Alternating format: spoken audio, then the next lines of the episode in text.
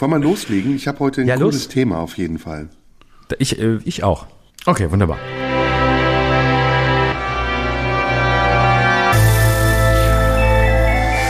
Schröder und Sumunju, der Radio 1 Podcast. Herzlich willkommen, liebe Zuhörerinnen und Zuhörer, zu einer weiteren Ausgabe unseres Podcasts Schröder und Somunju. Wir sind beide ganz heiß.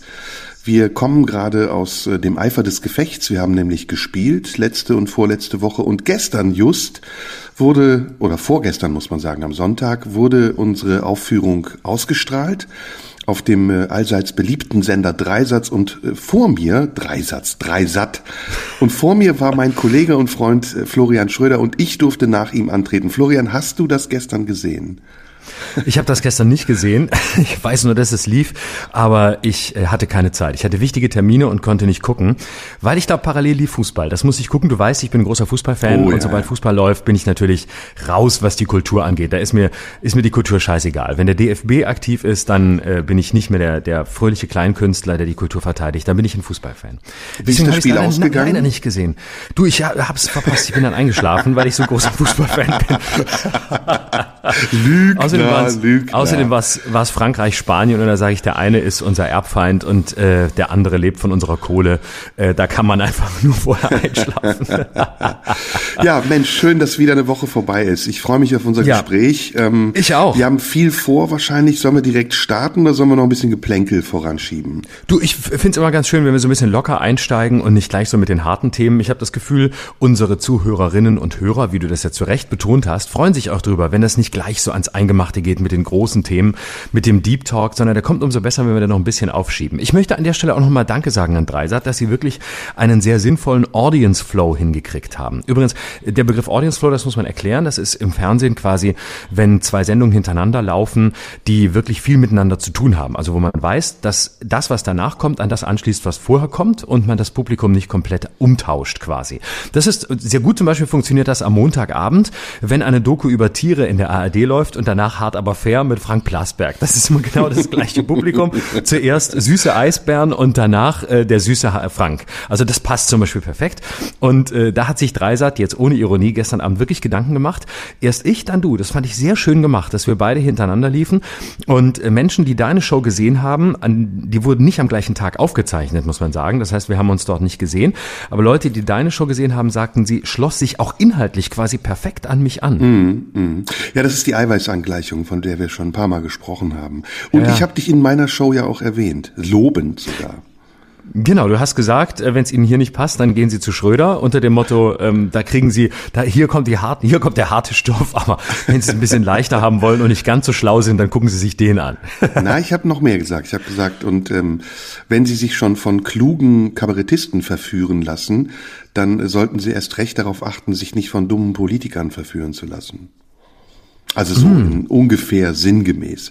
Aber äh, es hat Spaß gemacht. Wie fandst du's? Wie fandst du die Stimmung dort im Festival? Ich fand es, ich fand es sehr schön. Sie haben, sie, es waren sehr große Abstände da, also ähm, das musste wahrscheinlich so sein. Und es hat halt auch mal wieder im Moment gezeigt, in welchem Chaos wir leben. Also bei Dreisat in Mainz, oben auf dem Lerchenberg im Zelt wird das ja aufgezeichnet. Riesige Abstände, gefühlte vier Tische mit jeweils acht Metern Abstand dazwischen ähm, vor uns. Und wenige Tage vorher, als ich meine Show mit Steinbrück im Zack in Düsseldorf aufgezeichnet habe, volles Haus, 300 Leute ohne Masken, ohne Abstand, alle nebeneinander. Und ähm, ja, so geht's einem im Moment. Man fährt durch die Gegend und in jeder Stadt gilt irgendwie was anderes. Aber Ja. ich fand die Stimmung da sehr schön. Also man hat halt einfach wieder gemerkt, diese Abstände, das ist natürlich nicht so, wie wenn da 400 Leute eng nebeneinander sitzen. Aber ähm, ja, es sind natürlich auch sonst oft viele Honorationen da, die waren jetzt nicht da. Und das hat der Stimmung wiederum ganz gut getan. Ja, ja. Also ich habe zwei Themen, die ich besprechen möchte heute und ähm, du hast sicher auch was und ich gehe sogar davon aus, dass wir wieder Schnittmengen haben. Ähm, bei einem Thema bin ich mir fast sogar sicher, das ist nämlich mein erstes Thema, mit dem ich jetzt direkt starten will, wenn du gestattest. Bitte. Nämlich ähm, dem Aufstieg und Niedergang des Sebastian Kurz. Nein, da bin ich jetzt gar nicht drauf gekommen, dass du darüber reden willst. Das ist jetzt überraschend. Ich hatte geplant, da heute gar nicht drüber zu reden. Ich wollte eigentlich nur sagen, Servus auch an unsere Hörerinnen und Hörer in Österreich. Ich freue mich. Ich glaube, es läuft super bei euch. Es ist einwandfrei. Äh, Es, es ist einfach, es ist kein Sumpf. Es ist, es ist letztlich, ihr seid alle die Frösche und ihr wollt den Sumpf trockenlegen und es gelingt euch nicht. Fröhliche ja. Grüße. Also was sich ja jetzt äh, zeigt, ist, dass Österreich ein Land ist, das immer schon durchsetzt war von Korruption und die österreichische Politik, die ja ganz ähm, ähnlich manchmal ist wie die deutsche, aber auch sehr anders sein kann, eine Politik des stetigen Wechsels ist. Es gibt, äh, glaube ich, in keinem anderen Land äh, in Europa, vielleicht sogar weltweit, so viele unterschiedliche Koalitionskonstellationen wie in Österreich. Und das innerhalb kurzer Zeit. Man muss nur daran erinnern, dass Sebastian Kurz, bevor er jetzt mit den Grünen in eine Koalition gegangen ist, mit der FPÖ in einer Koalition war und davor mit der SPÖ.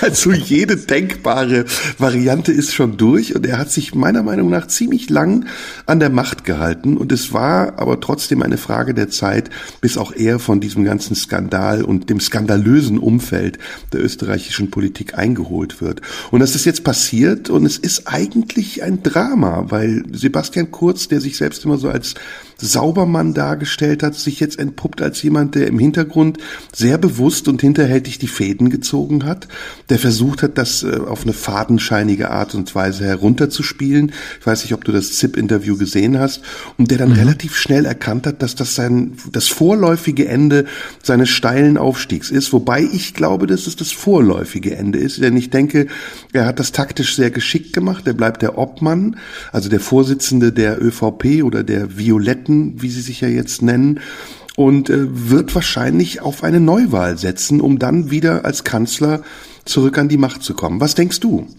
Also ich fand Sebastian Kurz immer einen der unsympathischsten und ähm, blasiertesten und tatsächlich auch ähm, ach irgendwie gefährlichsten äh, Politiker so innerhalb Europas. Nicht weil er jetzt so gefährlich werden kann, weil er so viel Macht hat, sondern aufgrund dieses dieses ganzen Gestus. Also bei dem kann man wirklich sagen, ähm, um es mal deutlich zu sagen, äh, der hat sie wirklich alle gefickt. Ne? Also genau wie du sagst, SPÖ, FPÖ und dann mit den Grünen. Oder also, hat er sich ficken lassen? Also man weiß es nicht. Ich glaube, er hat sich eingebildet, sie alle gefickt zu haben. Und tatsächlich wurde er es aber auch. Also ich, also von der FPÖ wurde er es definitiv. Und guck mal, wir haben keine zehn Minuten und schon ist zum ersten Mal das Wort Ficken gefallen. Das heißt, wir ja. machen weiterhin unserem Ruf alle Ehre. So, Übrigens, ich habe unseren Deal eingelöst, bevor du weiterredest. Ne? Ich habe in einer öffentlichen Talkshow Pimmel gesagt. Und zwar schon nach in zehn welcher? Minuten. Ähm, Im Anschluss an unsere Aufzeichnung war ich bei RTL bei Steffen Halaschka und habe tatsächlich in Anlehnung an unser Gespräch hier das Wort Pimmel gesagt, was Zuschauer übrigens auch bemerkt haben. Hast du das direkt gesagt und dich auf uns bezogen oder hast du es einfach nur gesagt? Ich erkläre es dir gleich, wenn es ums nächste Thema geht. Aber du wolltest okay. eben deinen Absatz fortsetzen. Bitte, ich habe dich unterbrochen. Genau, auf jeden Fall, auf jeden Fall ist Kurz einer, bei dem man sehr schön den, den Unterschied sehen kann zwischen, zwischen äh, äh Opportunismus und Flexibilität. Denn äh, man könnte natürlich sagen, ja klar, man muss ja heute koalitionsfreudig sein und man muss vor allem als Demokrat kommunikations- und äh, koalitionsfähig in alle Richtungen sein. Also das, was wir jetzt gerade in Deutschland äh, erleben, wenn alle mit allen reden sollen und so, das ist ja notwendig. Das ist quasi Koalitionsgespräche, wie sie sein müssen in Zeiten, in denen es keine wirkliche große Volkspartei, keine wirklich großen äh, Mehrheiten mehr gibt. Da müssen alle miteinander reden. Das ist Flexibilität. Aber bei Sebastian Kurz hatte ich immer das Gefühl, das ist reiner Opportunismus. Dem ist einfach scheißegal, mit wem er regiert. Der will einfach nur an der Macht sein. Der will ein einfach nur die Macht. Und ob er es mit der FPÖ macht oder mit der SPÖ, vollkommen wurscht. Ob, ob die Partner äh, über eine Ibiza-Affäre stolpern, eine, eine wirklich eine, eine Affäre, wo du ja denkst, das ist House of Cards fähig. Oder ob er selber ähm, irgendwelche äh, Umfragen faken lässt und dann eben im letzten Moment zurücktritt, aber trotzdem Parteivorsitzender bleibt. Ich finde das total unheimlich. Das ist der Inbegriff des Opportunisten. Das ist der Frank Underwood von Österreich. Das ist der, der einfach nur an der Macht bleiben will und glaubt, dass er, dass er es auch verdient verdient hat. Da ist auch überhaupt keine Einsichtsfähigkeit, auch, auch gar, kein, äh, gar keine Demut vor diesem Amt und gar keine Demut davor, dass man eine Verantwortung hat. Ich habe den Eindruck, dem geht es wirklich nur um sich selbst und der wird weitermachen, um irgendwie über eine Hintertür zurückzukommen. Und irgendwann muss man auch einmal sagen, komm, ähm, ich habe einmal hier mit, mit Rechtsextremisten paktiert und jetzt habe ich so eine Scheiße gebaut. Ich sehe es ein, ähm, ich habe einfach Politik mit der Werbewirtschaft verwechselt. Ich mache jetzt was anderes. Ja, das stimmt in 100 Prozent überein mit dem, was ich auch denke. Ich finde aber, man muss das in Österreich nochmal in einem anderen historischen Kontext sehen. dieses Land hat ja niemals wirklich seine eigene Geschichte aufgearbeitet. Und es ist von Anfang an äh, mit Ende des Zweiten Weltkrieges, aber auch während des Zweiten Weltkrieges, in Zeiten des Anschlusses an das Deutsche Reich, immer in der Illusion hängen geblieben, ähm, nichts Ganzes, nichts Halbes zu sein und sich deswegen Freiräume zu erlauben, in denen sehr viel passieren konnte, ohne dass wirklich die große Öffentlichkeit, die große europäische Öffentlichkeit darüber gesprochen hat. Hm, deswegen ist der Begriff Korruption eigentlich in Österreich Alltag. Das ist ja nicht der erste Skandal, das ist nicht das erste Mal, dass in Österreich sowas passiert. Jörg Haider ist ein Beispiel dafür oder ähm, auch diese Wechselfähigkeit der Politiker. Jörg Haider geht aus der FPÖ ins BZÖ und dann wieder andere Politiker ähm, wechseln einfach die Fronten so al gusto. Das ist was sehr typisch österreichisches, weil Österreich lange Jahre auch unter seinem eigenen Mythos gelitten hat, neutral zu sein. Und das ist es nicht. Österreich ist sehr extrem und spätestens seitdem es äh, der EU beigetreten ist, ist es noch extremer geworden. Viele Gräben innerhalb der Bevölkerung sind aufgerissen, aber auch eben vorhandene Ressentiments gegen, gegen Einwanderer, die immer schon bestanden haben, sind deutlicher hervorgetreten. Und lange Jahre war das so, dass es in Österreich ähm, unter dem Deckmantel der regierenden Sozialdemokratie unsichtbar war. Österreich war ein durch und durch sozialdemokratisches Land mit großen sozialdemokratischen Kanzlern. Kreisky, Bruno Kreisky mit einer langen Amtszeit, aber dann später kam ja auch noch ähm, Wranitzky und Klima dazu. Und erst mit dem, mit der Machtübernahme der ÖVP ist diese korrupte Struktur dann nochmal deutlich herausgekommen und sie hat sich ja jetzt so weit etabliert, dass es bis in die höchsten Kreise geht was man ja eigentlich unvorstellbar findet. Ein Kanzler fällt über eine Affäre innerhalb von drei Tagen, die erstmal gar nicht wie eine Affäre wirkt. Also wenn man sich mit dem politischen Geschäft ein bisschen auseinandersetzt, dann weiß man, dass Parteien natürlich Anzeigen schalten oder auch in Redaktionen Einfluss nehmen, damit irgendwelche Umfragen so wirken, als würden sie zu ihren Gunsten sein. Aber was da passiert ist, also mit Steuergeldern aus dem Finanzministerium heraus, mit Chatverläufen, die belegt sind und Zerwürfnissen zwischen den denen, die diese Chats geführt haben. Das ist eben, finde ich, etwas typisch Österreichisches, was jetzt rauskommt und was wahrscheinlich noch in der Zukunft so bleiben wird, weil ich glaube, es hängt nicht an den Personen, sondern es hängt an den Strukturen. Ja, der, der Punkt ist ja auch, dass diese, ähm, dass dieses, dass dieses Land äh, im, im Grunde ein Land wirklich der Abgründe ist. Ne? Also ähm, du hast ja bis heute da ein massives nationalsozialistisches Potenzial ja. und zwar nach wie vor. Also wenn man wenn man in, rausfährt aus Wien wirklich so in die in die ländlichen Regionen, ne, der, das ist ja unfassbar. Ne? Da, da eine eine Gegend, wo die FPÖ 25, 30, 40 Prozent hat, wo die Leute ähm, wirklich äh, keine keine Tabus kennen, auch was, was Fremdenfeindlichkeit angeht. Und Fremdenfeindlichkeit findet ja, beginnt ja in Österreich schon bei Deutschen. Also das ist ja das einzige Land, wo quasi wenigstens gleichberechtigt diskriminiert wird. Da sind einfach Deutsche genauso scheiße wie Leute aus der Türkei oder, mm. oder aus Syrien. Das ist einfach alles, mir sind Österreich und da kommt keiner rein.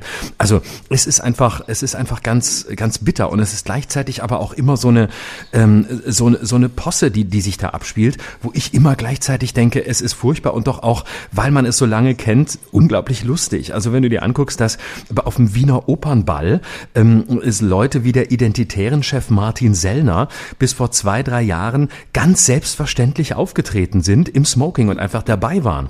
Dazu muss man wissen, die Identitären gibt's ja auch in Deutschland waren mal einflussreicher, sind so eine Art, äh, ja, so eine Art Agit-Prop-Truppe der Rechtsextremisten, aber noch, noch weit rechter als die FPÖ. Und auch diese ganzen Vermischungen von äh, rechtskonservativen Parteien wie der FPÖ, die ja immer sich so den, das Antlitz geben wollte, na ja, wir sind eigentlich gar nicht so weit rechts. Und die Vermischung auch mit Identitären, die, die Verbindung weit rein in, in rechtsextremistische Kreise ist ja noch viel extremer als bei uns und noch viel extremer als beispielsweise innerhalb der AfD, wo das ja auch ein Problem ist. Und ich glaube, dadurch mischt sich einfach ganz viel, was, ähm, was woanders so gar nicht, gar nicht möglich wäre. Und es lebt einfach wahnsinnig viel von der Korruption. Und ich hatte mal einen Bekannten, der hat mal zu mir gesagt, ähm, du musst immer bedenken, äh, in Österreich beginnt der Balkan. Da habe ich, hab ich mich immer so ein bisschen, habe ich immer gedacht, naja, Vorsicht, Vorsicht, aber ein bisschen was ist schon dran.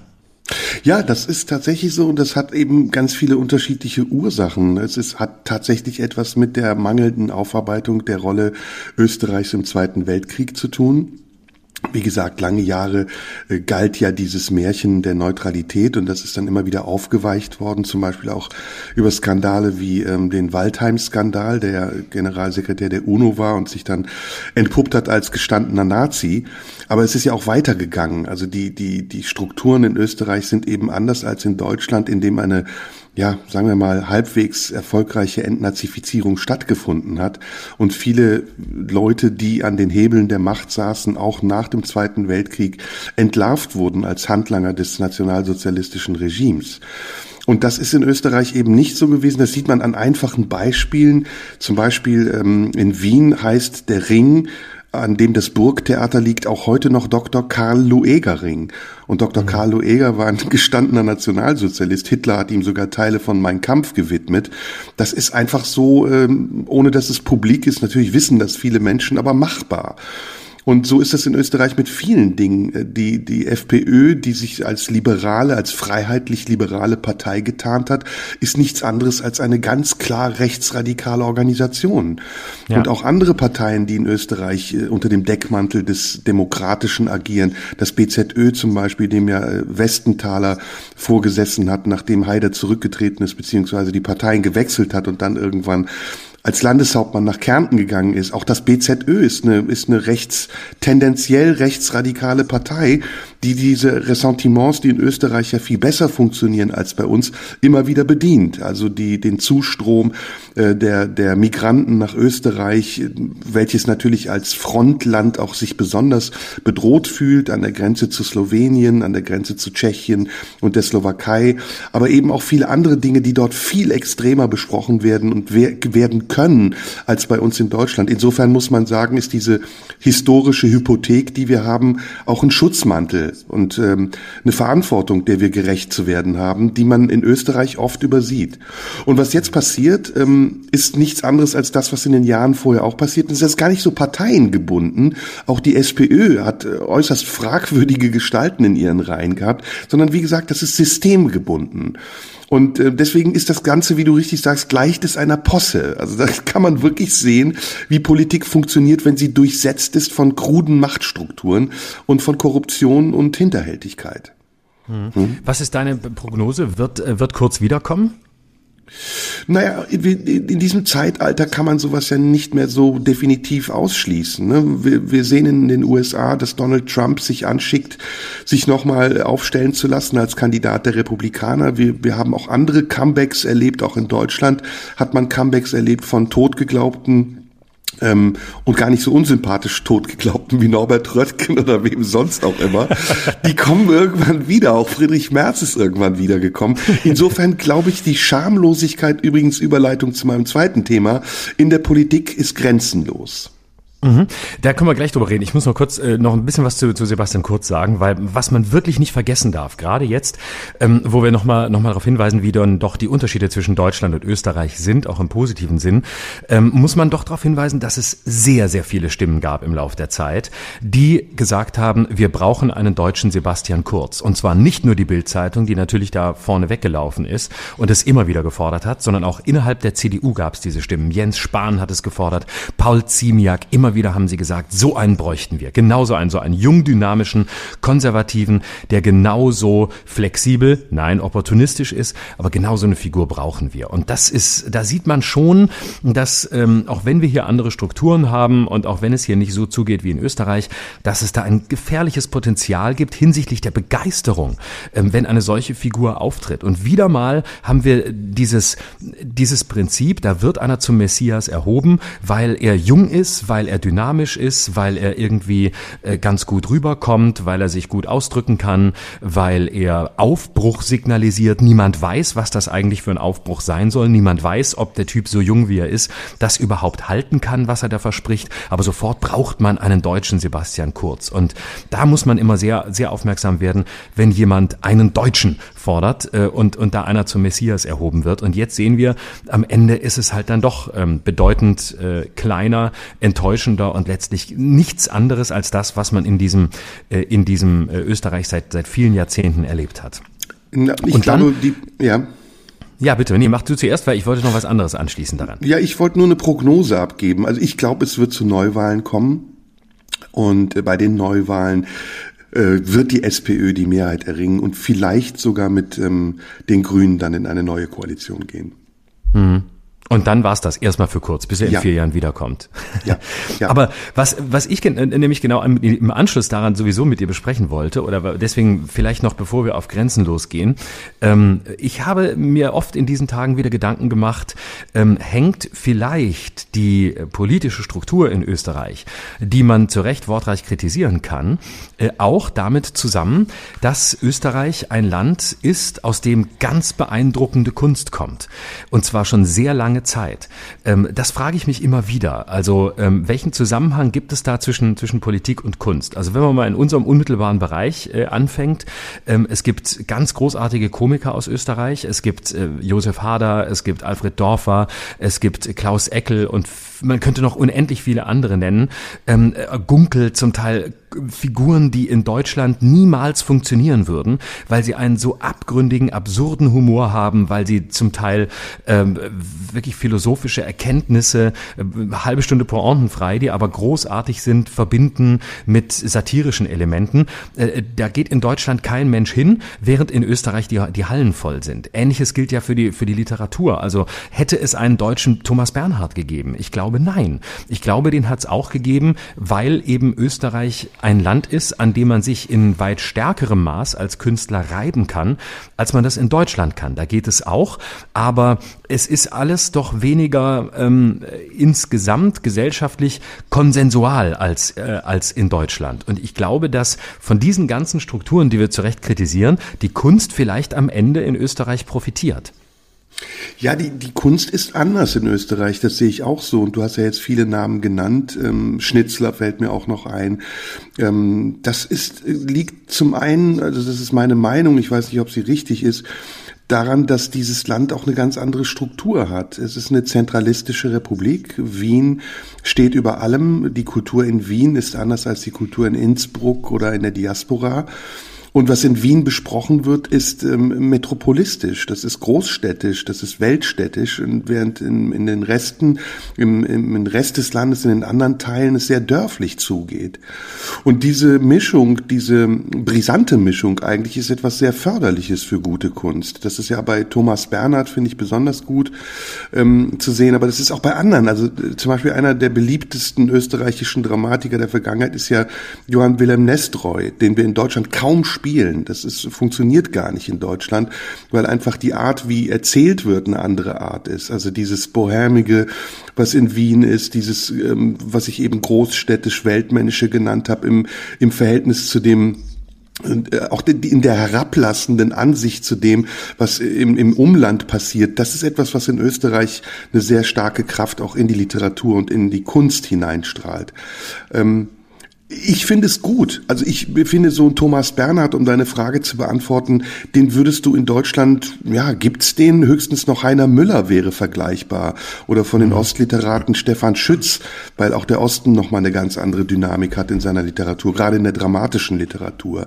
Aber das ist das Besondere an Österreich und das ist, wie du richtig sagst, ambivalent. Also wir haben auf der einen Seite diese, diese, diese verkrusteten Strukturen von Korruption und dem, was wir eben genannt haben, von auch lokaler Rivalität.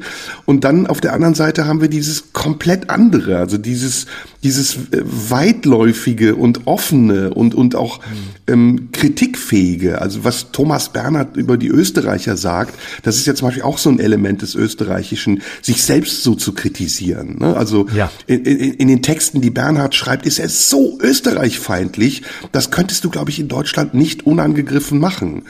Und das finde ich das sehr, sehr schön. Ne? Ja, das konnte er aber in Österreich auch nicht. Also da gab es ja auch immer wieder äh, Versuche, ihn zu, ihn zu verbieten und äh, massivste Proteste gegen, gegen Theaterstücke, die er gemacht hat. Also äh, eins der besten und im Grunde genommen auch tatsächlich immer noch aktuellsten ist ja, als er ähm, 50 Jahre nach dem Anschluss Österreichs an Deutschland äh, 1988 äh, das wunderbare Stück Heldenplatz inszeniert hat, ähm, benannt nach dem Wiener Heldenplatz, wo er im Grunde die, die These vertritt, ähm, dass Österreich heute genauso braun ist wie damals 1938 und äh, diese, diesen Anschluss Österreichs quasi 50 Jahre später in die Gegenwart holt unter den damals geltenden Bedingungen. Eine wundervolle Idee, ein, ein brutal äh, böses Stück und ähm, auch damals gab es ja, hat man ihn ja versucht, des Landes zu verweisen, wo, weil er, weil, weil er sowas gemacht hat. Also die Österreicher sind darin dann auch, darin dann auch wieder provinziell und können damit auch überhaupt nicht umgehen, wenn sie in dieser Art und Weise angegriffen werden. Aber ähm, es gibt einfach diese, es, es gibt einfach diese, diese großartige ähm, Kunst dann auf der anderen Seite. Und ich glaube, ich, ich glaube, das ist, ähm, das hat sich bis heute in der Struktur gar nicht so verändert. Es gibt nur keinen neuen Thomas Bernhard mehr, der in der Art und Weise gegen Österreich vorgeht. Und der Bernhard hätte nun wirklich, ähm, äh, das, es gibt diese wunderbar, es gibt eine wunderbare Interviewreihe mit ihm äh, im ORF, wo er ähm, die, oh, die kann ich an der Stelle mal empfehlen. Ich weiß nicht, ob du die kennst. Ähm, ich kenne sie. Mhm. Christa, wie hieß die Christa Heinzmann oder so ähnlich hat die gemacht. Sind drei Teile. Der Ursprung bin ich selbst. Ähm, äh, Thomas Bernhard ein Widerspruch. Das sind die beiden Dokus und da gibt's noch so ein, also nach seinem Tod äh, quasi so eine Biografie. Und die ersten beiden sind fantastisch, wo er, wo er in, in, auf Mallorca sitzt ähm, und äh, äh, am Meer und über Österreich redet und er sitzt da und trinkt irgendwie seinen Kaffee und sitzt da und wie er Österreich hasst und äh, wie schlimm mhm. das ist und dass von hier aus natürlich alles wunderbar ist. Und an einer Stelle sagt er dann, nicht, man kennt die Menschen in Wien, äh, man, man ist in Wien und man, man trifft, man sitzt schon am anderen, in, am anderen Straßenende, kommt einer, der läuft da, da muss ich die Straßenseite wechseln, weil ich weiß, er hasst mich. Und dann wechsle ich nicht nur die Straßenseite, ich biege auch in die nächste Straße ab, damit ich ihn nicht treffen muss. Und es ist einfach göttlich. Es ist so großartig, wie dieser fantastische Zyniker da sitzt und über dieses Land und seine Leute schimpft. Und äh, es ist einfach auch so treffend. Mhm. Es gibt noch einen anderen Unterschied, ähm, der ganz bemerkenswert ist, nämlich die Presselandschaft in Österreich. Und ich glaube, mhm. das ist auch nochmal ein Faktor, jetzt gerade auch in der Kurzaffäre. Wir haben ja in, in Deutschland äh, noch, sagen wir mal, darüber haben wir ja hier auch ausführlich gesprochen, ähm, eine Medienvielfalt, eine, eine Medienlandschaft, in der sehr unterschiedlich berichtet werden kann. Das wird in Zukunft sich ändern weil sich ähm, immer mehr auch zu Gruppen zusammenschließen. Ähm, ich habe übrigens, äh, ärgert mich immer total, wenn ich nachher noch unseren Podcast höre, äh, neulich gesagt, die Matzen-Gruppe, die heißt Matzak-Gruppe. Ähm, Stimmt. Oder ich habe eben gesagt, Johann Wilhelm äh, Nestroy, der heißt Johann Nepomuk Nestroy. ähm, aber wir reden ja hier frei, deswegen kann das passieren. Ja. Aber Matzen in Österreich. Ist eine Band. Ich, Matzen ist wahrscheinlich deine Lieblingsband, genau. die hast du verwechselt. Ja, ja, genau. Na, es ist ja in Deutschland so, äh, wie gesagt, dass es noch eine Pressevielfalt gibt, die aber immer äh, enger wird, weil sich viele zu Gruppen zusammenschließen. In Österreich ist das zwar ähnlich, aber in Österreich gibt's diese Vielfalt nicht. Da gibt's die große Macht der Kronenzeitung, die ähm, ähm, ja aufgekauft wurde von einem von einer deutschen Verlagsgruppe, ähm, die bestimmt sozusagen erstmal was Boulevard, was Tagesthema ist, aber auch eben was skandalöse Themen sind, die dann durch die Mangel genommen werden. Dann gibt's die kleine Zeitung in Graz, und, ja eine unwesentliche Konkurrenz. Und darüber hinaus gibt's eben die großen Blätter, den Standard, der jetzt hier an dieser Affäre auch beteiligt war. Österreich, das ist ein neueres Blatt, ein konservatives Blatt. Und das war's dann schon fast. Und auch der ORF, äh, die die großen Medienhäuser, die sind in der Hand von einzelnen wenigen Leuten und da liegt es natürlich nahe, dass gerade in so einem kleinen Land wie Österreich die Verbindungen schneller sind und auch manchmal unsichtbarer und ähm, etwas manipulierter, als sie es bei uns sein können.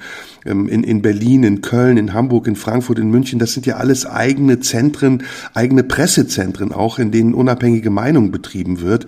Und das führt eben dazu, dass wir in Deutschland auch ganz andere Debatten führen können und Diskurse austragen können, die zu anderen Ergebnissen führen als in Österreich, während eben in Österreich ein kleiner Anstoß manchmal reicht, um große Effekte zu erzielen. Und das erklärt meiner Meinung nach auch, weshalb diese Affäre, übrigens auch die ähm, Ibiza-Affäre, so schnell sich entwickelt hat. Das ist ja, ist ja, ja. ungewöhnlich eigentlich. Ne? Genau. Kurz hätte ich auch sagen können, ich will einen Untersuchungsausschuss haben. Aber er schien sich offenbar auch dessen bewusst, dass die Macht der Medien so groß ist, dass sie ihn wohl oder übel innerhalb kürzester Zeit stürzen würden.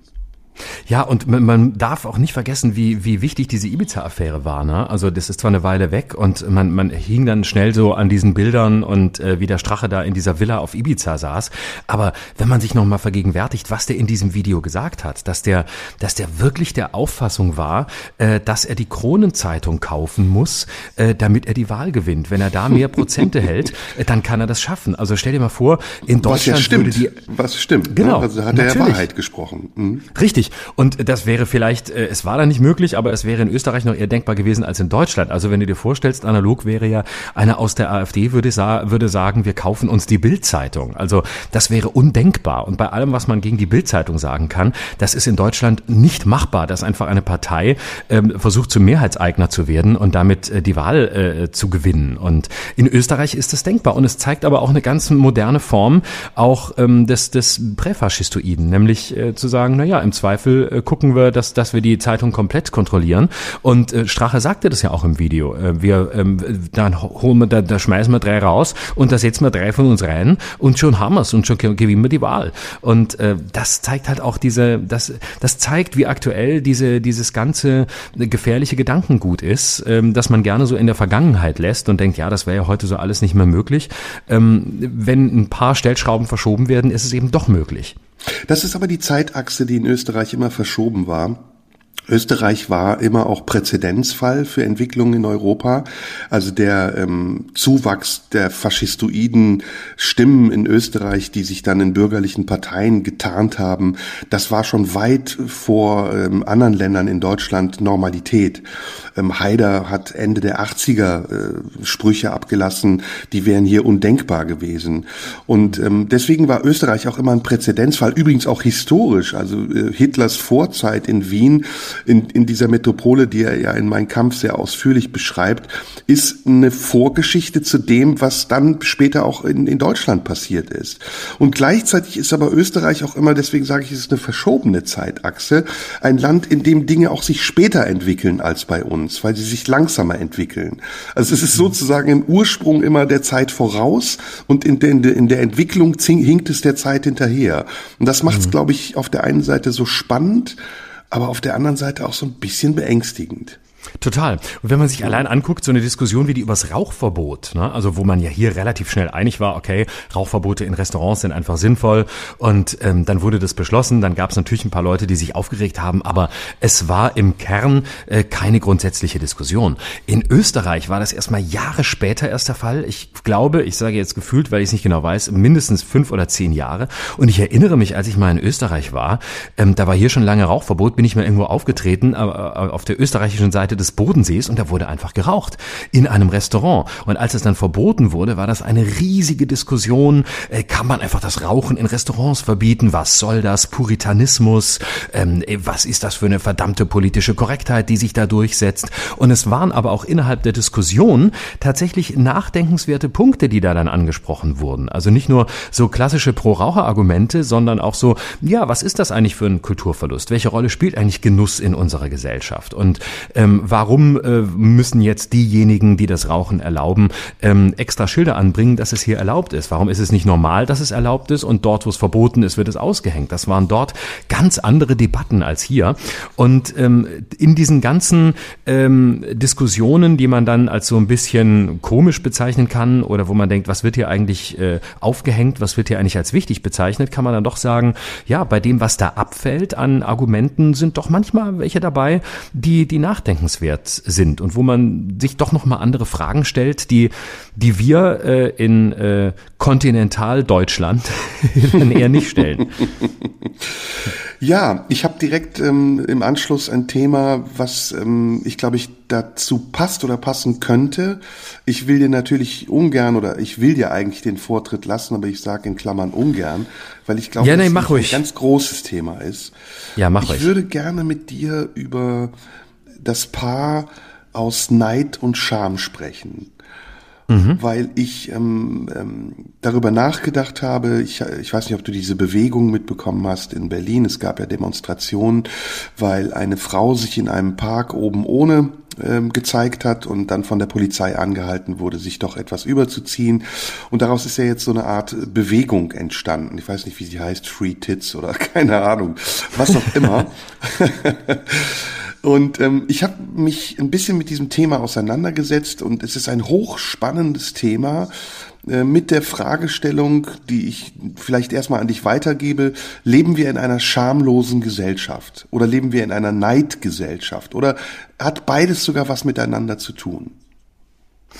Also, ich glaube, es hat beides sehr viel miteinander zu tun. Ich würde mich zunächst gerne nur dem Begriff der äh, Scham widmen und eine These aufstellen. Ich glaube, dass wir in einer ähm, sowohl schamlosen Zeit äh, leben, das äh, bezieht sich allerdings vor allem auf die Gespräche, die wir ja oft geführt haben, über das, ähm, was Leute heute mit Meinungsfreiheit verwechseln, Debattenkultur im, im Internet und so weiter. Da, wo ja wirklich Schamlosigkeit ähm, selbstverständlich ist. Man könnte auch sagen, wir leben in einer schamlosen Zeit, weil heute jeder, der Lust hat, äh, zu Hause mit dem Handy ein Porno aufnehmen kann und den bei Pornhub hochladen kann. Das äh, kann man als äh, User erfreulich finden, aber man kann als User auch sehen, dass man ganz viel von dem, was da gefilmt wird, vielleicht gar nicht sehen will. Aber auch das könnte man als schamlos bezeichnen.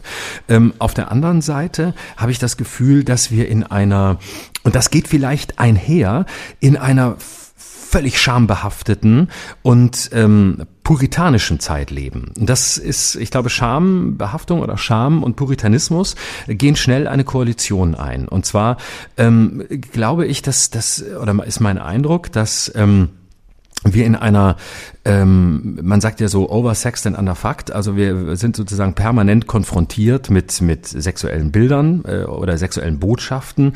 Wir sind konfrontiert mit äh, äh, mit übergreifenden Meinungen, die sehr laut sind und die eben auch schamlos sind.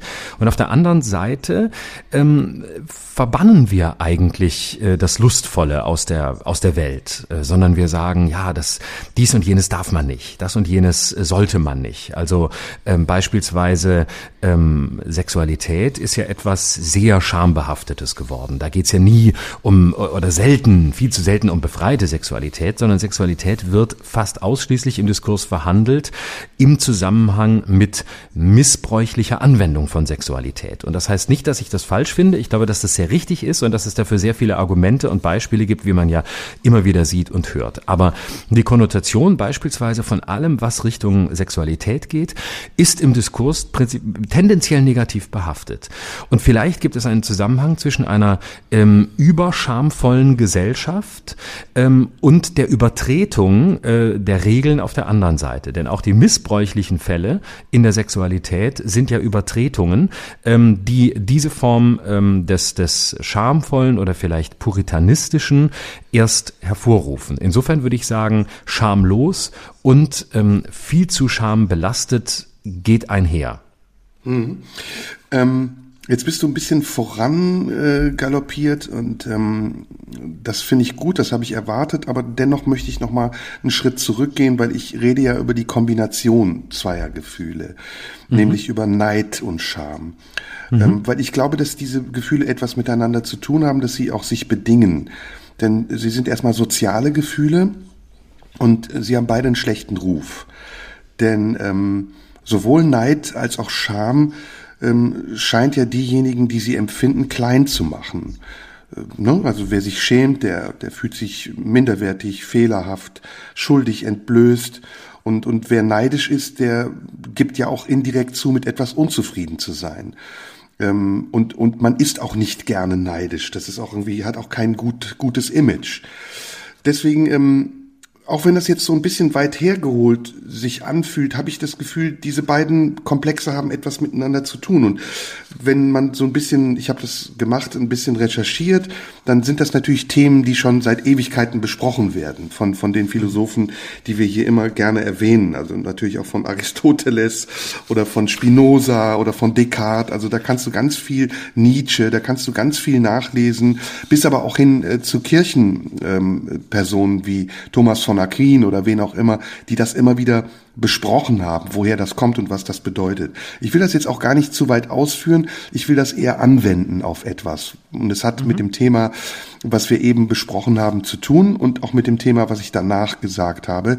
Also sowohl mit Sebastian Kurz, der ja eine gewisse Schamlosigkeit an den Tag gelegt hat, indem er einfach ähm, sich da hinstellt und sagt, ja, das ist alles eine Lappalie, ich trete nicht zurück, um dann aber im nächsten Moment zu sagen, ja doch, irgendwie hat's mich doch getroffen und ich mache jetzt erstmal einen stillen Abgang und gucke, ob ich wiederkomme.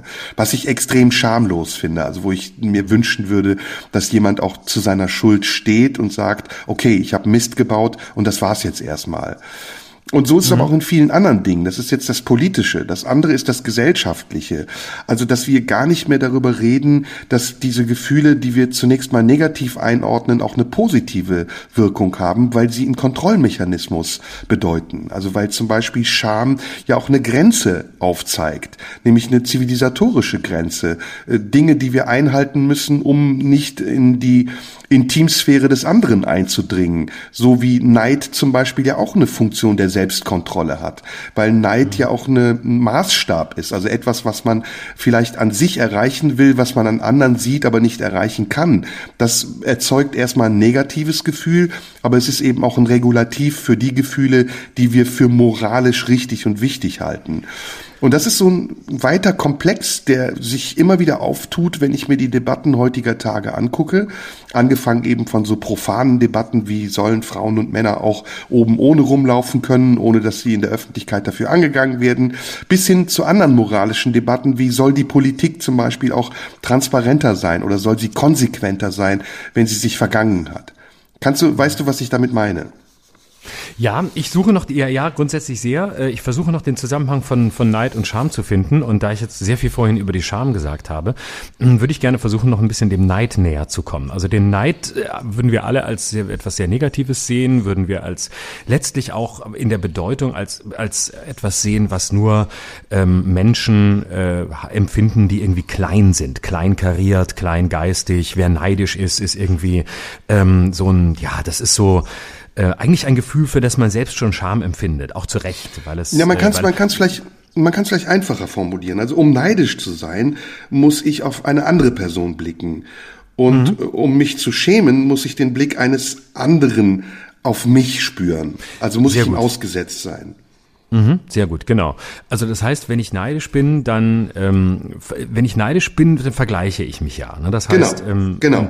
Das, vielleicht kommt und bei dem ich in beiden Fällen aber schlecht abschneide. Exakt, genau. Und mhm. es gibt ja den, den äh, in der, in der Psychologie den, den Auf- und Abwärtsvergleich. Also das heißt, ähm, man kann sich eben von, von oben nach unten vergleichen und sagen, ich habe mehr, ich weiß, dass ich mehr habe und ich gucke mir die an, die weniger haben.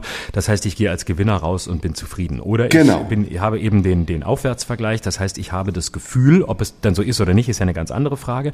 Aber ich habe das Gefühl, weniger zu haben, unter anderen zu stehen und äh, vergleiche mich nach oben. Und dann gibt es entweder den Umgang, äh, bei dem ich sage, na dann möchte ich zu denen aufschließen, sofern es mir möglich ist und beginne äh, einen Kampf oder eine Arbeit, um dahin zu kommen ähm, und versuche es zumindest. Oder ich sage, ich habe keine Chance dahin zu kommen und es ist mir egal und ich bin einfach da zufrieden, wo ich bin, weil ich sage, es gibt gewisse Leute, mit denen kann und will ich mich nicht vergleichen. Dann muss ich aber nicht neidisch sein, dann bin ich zufrieden. Und nur in dem Moment, in dem ich den Eindruck habe, ich habe weniger, habe aber mehr verdient, als ich habe, habe aber auf der anderen Seite auch irgendwie keine Lust, selbst ähm, dafür zu sorgen, dass ich dahin komme, dann empfinde ich Neid, weil ich verbinde Neid sehr stark auch ähm, mit einer Passivität, mit einem noch nicht mal versuchen wollen, sondern einem äh, eigentlich äh, bin ich Schatzsucher und eigentlich steht mir das zu, was andere haben und weil ich das nicht habe, ähm, muss ich neidisch sein. Ja, wobei, da muss man sagen, nicht das, was andere haben, sondern neidisch kann man auch nur auf das sein, was man selbst haben kann. Also ein Bäcker mhm. äh, kann nur auf den Bäcker neidisch sein und nicht auf den König. So wie mhm. man auf den Reichtum von Donald Trump auch nicht äh, neidisch sein möchte.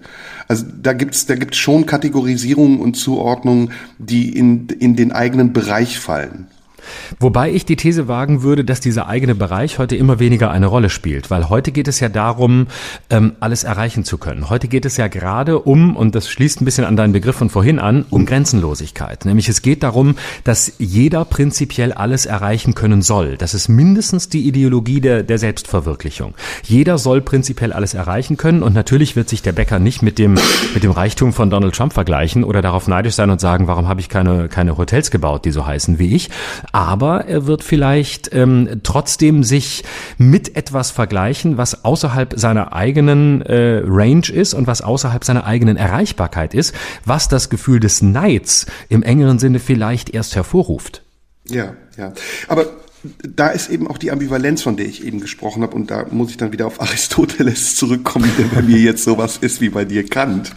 Ähm, Äh, Aristoteles nennt das uneigentliche Tugend. Also äh, eine Tugend, weil sie einem anzeigt, wenn man etwas Schimpfliches tue. Ja, also etwas, ähm, Neid ist ja auch etwas, was ein Ziel beinhaltet. Ne? Anders sein zu wollen, als man ist. So sein mhm. zu wollen, wie das, was man begehrt.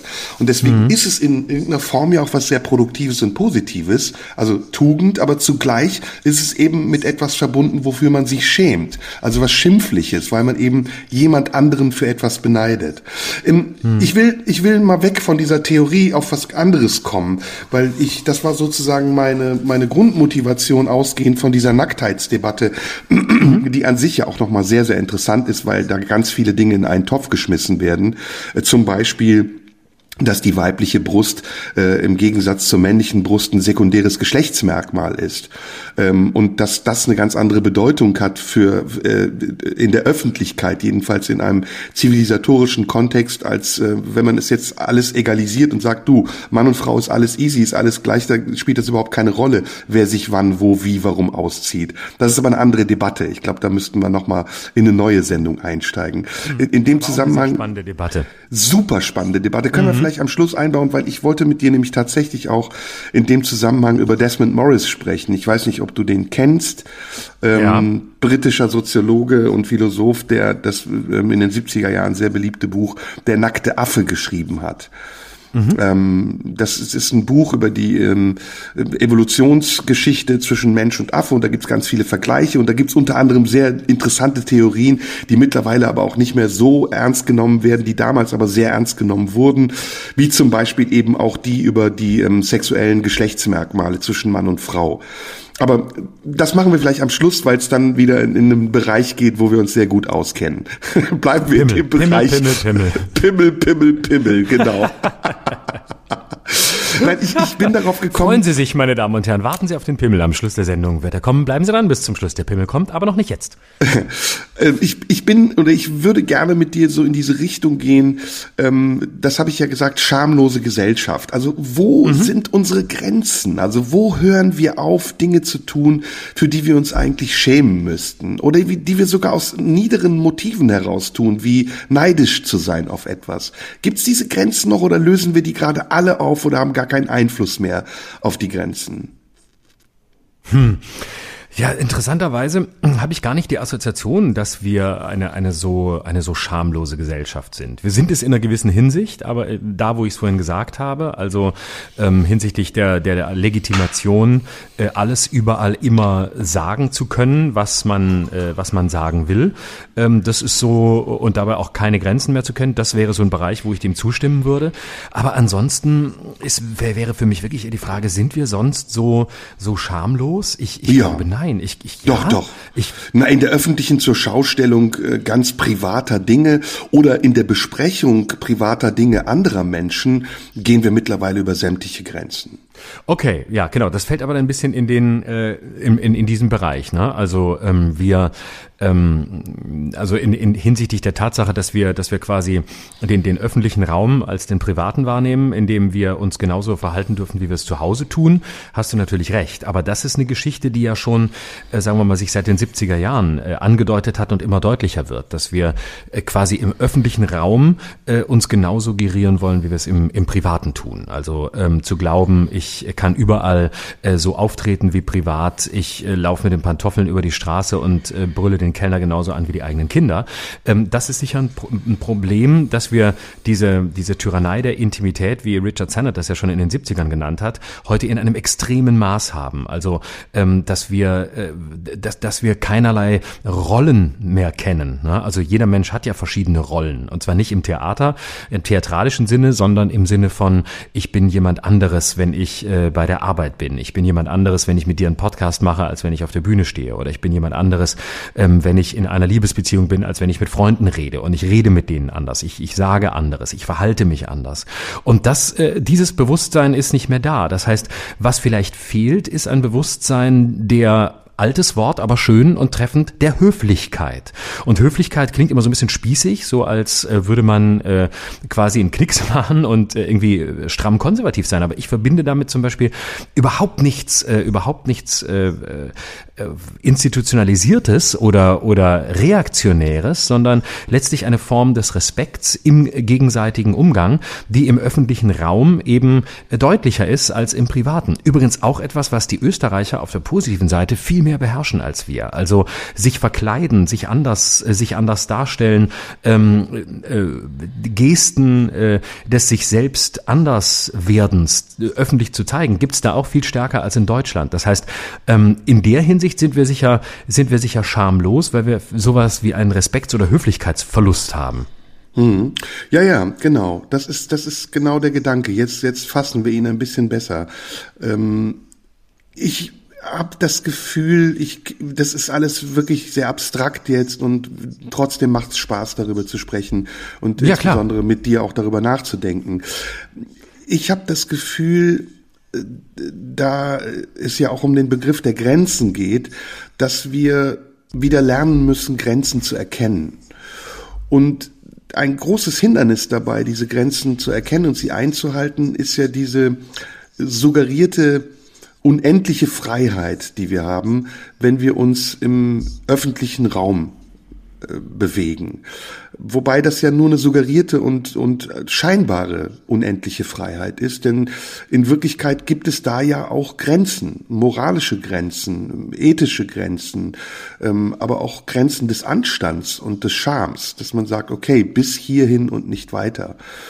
Und so oft, wie ich in letzter Zeit wahrgenommen habe, dass diese Grenzen überschritten werden, weil Menschen eben auch ihren, ihrer Lust am Voyeurismus äh, erliegen, weil sie ihrer, ihrer Lust daran, Dinge auszutragen, auch manchmal erliegen, in der Öffentlichkeit sich zu verbünden mit anderen, die vielleicht ähnlich wie sie denken, so, so oft fehlt es uns auch an irgendetwas, was uns Einhalt gebietet in dieser Dynamik, an irgendeiner inneren Stimme, die sagt, okay, ich muss nicht wirklich bis ins letzte Detail wissen, was passiert ist. Oder ich muss nicht bis ins letzte Detail hinterfragen und schon gar nicht öffentlich besprechen, was ich davon halte, was passiert sein könnte. Und das ist, das ist Anlass zu ganz vielen kleinen Skandälchen, die dann in so einem Vermutungsbereich hängen bleiben, in dem es gar nicht mehr darum geht, ähm, etwas zu bewirken. Das wird immer dem Ganzen vorangestellt. Also hehre Motive wie Emanzipation, die Bekämpfung von äh, Sexismus oder Rassismus, das klingt immer so gut, aber in Wirklichkeit sind das nur Vorwände, weil ich glaube, dass dahinter nicht wirklich ein ernsthaftes Anliegen steckt, ein aufklärerisches, ein dauerhaftes, nachhaltiges Anliegen, für seine Interessen einzutreten und damit vielleicht auch die Welt zu verändern, sondern es ist erstmal eine Lust, es ist ein Spaß daran, so weit zu gehen, wie man kann und zu gucken, was passiert, wenn man diese Grenzen überschreitet. Und das ist etwas, was im Kern mit ganz vielen Dingen zu tun hat, die wir besprechen. Das ist, wir, wir sind ja oft sehr moralisch, wenn wir hier sprechen. Und ich finde übrigens, dass Moral mittlerweile ähm, up to date ist. Es gab Zeiten, da habe ich mich davor gescheut, moralisch zu sein, weil ich mir vorkam wie ein Prediger. Heute bin ich mir selbst nicht moralisch genug, weil ich finde, dass wir in einer zutiefst unmoralischen Gesellschaft leben, die sich zum Maßstab gemacht hat, alles zu jeder Zeit sagen zu können und tun zu dürfen. Naja, und das ist eben so der, der Kern dieses Gedankens, der immer noch sehr abstrakt klingt, aber du verstehst ihn, glaube ich, konkreter mhm. jetzt, wenn ich es dir erkläre, bei dem ich mich frage, bis wohin kann man da noch gehen, ohne sich selbst und seinem Gewissen Rechenschaft schuldig zu sein. Zuerst äh, zu deinem Argument, ähm, du, du selbst äh, hast das Gefühl, gar nicht moralisch genug zu sein, sein zu können, weil wir in einer, in einer unmoralischen äh, Gesellschaft leben.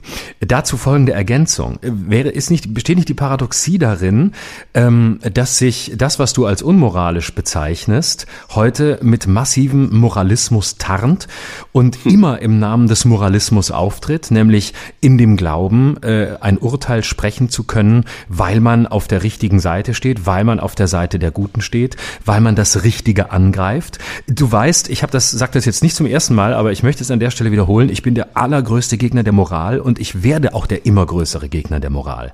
Ähm, ich war es schon immer, aber im Moment ist, ist meine Wahrnehmung, dass wir nicht in einer unmoralischen Gesellschaft leben, sondern dass wir in einer Gesellschaft des massiven moralischen Überschusses leben.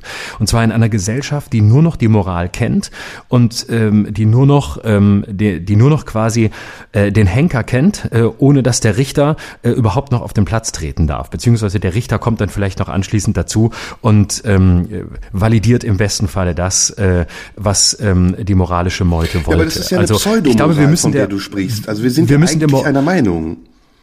Genau, wir müssen der Moral entkommen. Das wäre sozusagen mein, äh, mein Wunsch und uns vor ja, ihr schützen was, und sie einhegen. Na, was du ähm, beschreibst, ist ja was anderes. Du beschreibst ja eine vorgehaltene Moral, die gar keine Moral ist. Und das habe ich mhm. ja eben genauso beschrieben. Ich habe gesagt, es mhm. wird etwas vorgehalten, was Moral zu sein scheint, aber die eigentliche Moral dahinter versagt. Nämlich sich genau. selbst auch Einhalt zu gebieten und zu sagen, bis hierhin und nicht weiter. Ich kann nicht unter dem Deckmantel des moralischen Aufklärers Unrecht tun. Genau. Moral ist immer die Vorbereitung der Barbarei. Das, mhm. Ja, ja, das, ja. Das wäre mein Satz dazu. Genau. Ja, es genau. ist, man, ich finde es schon wichtig, das einzugrenzen. Also Pseudomoral ist zum Beispiel auch die Moral der Kirche, die auf der mhm, einen Seite genau. den Menschen erklärt, wie sie gut zu sein haben, aber selbst ganz viel Schlechtes tut. Das ist Pseudomoral. Ich meine mit, wir sind nicht moralisch genug was anderes. Ich meine tatsächlich eine echte Moral und eine persönliche Moral. Also für jeden Einzelnen. Keine, die eine Institution oder eine Instanz für uns vorgibt, sondern eine, die in uns wirkt. Hm. Und eine, die dann wiederum verallgemeinerbar ist und die eben nicht nur die quasi und dann wieder im kantischen Sinne zwar in uns wirkt, aber eine ist, die eben auch als, die eben Grundsätze aufstellt, ähm, nämlich Grundsätze des Zusammenlebens. Das wäre ja eine erstrebenswerte Moral, wobei die gibt's ja, die heißt nur Ethik und ist, äh, wird leider nicht gesehen, weil, weil jeder, weil jeder quasi seiner eigenen Privatmoral hinterherläuft. Also Ethik ist ja etwas Wunderbares. Die Frage, ist etwas gerecht oder ungerecht, ist etwas fair oder unfair, ähm, kann man das verallgemeinern, Kant würde sagen, kann das im Sinne der ganzen Menschheit angewendet werden.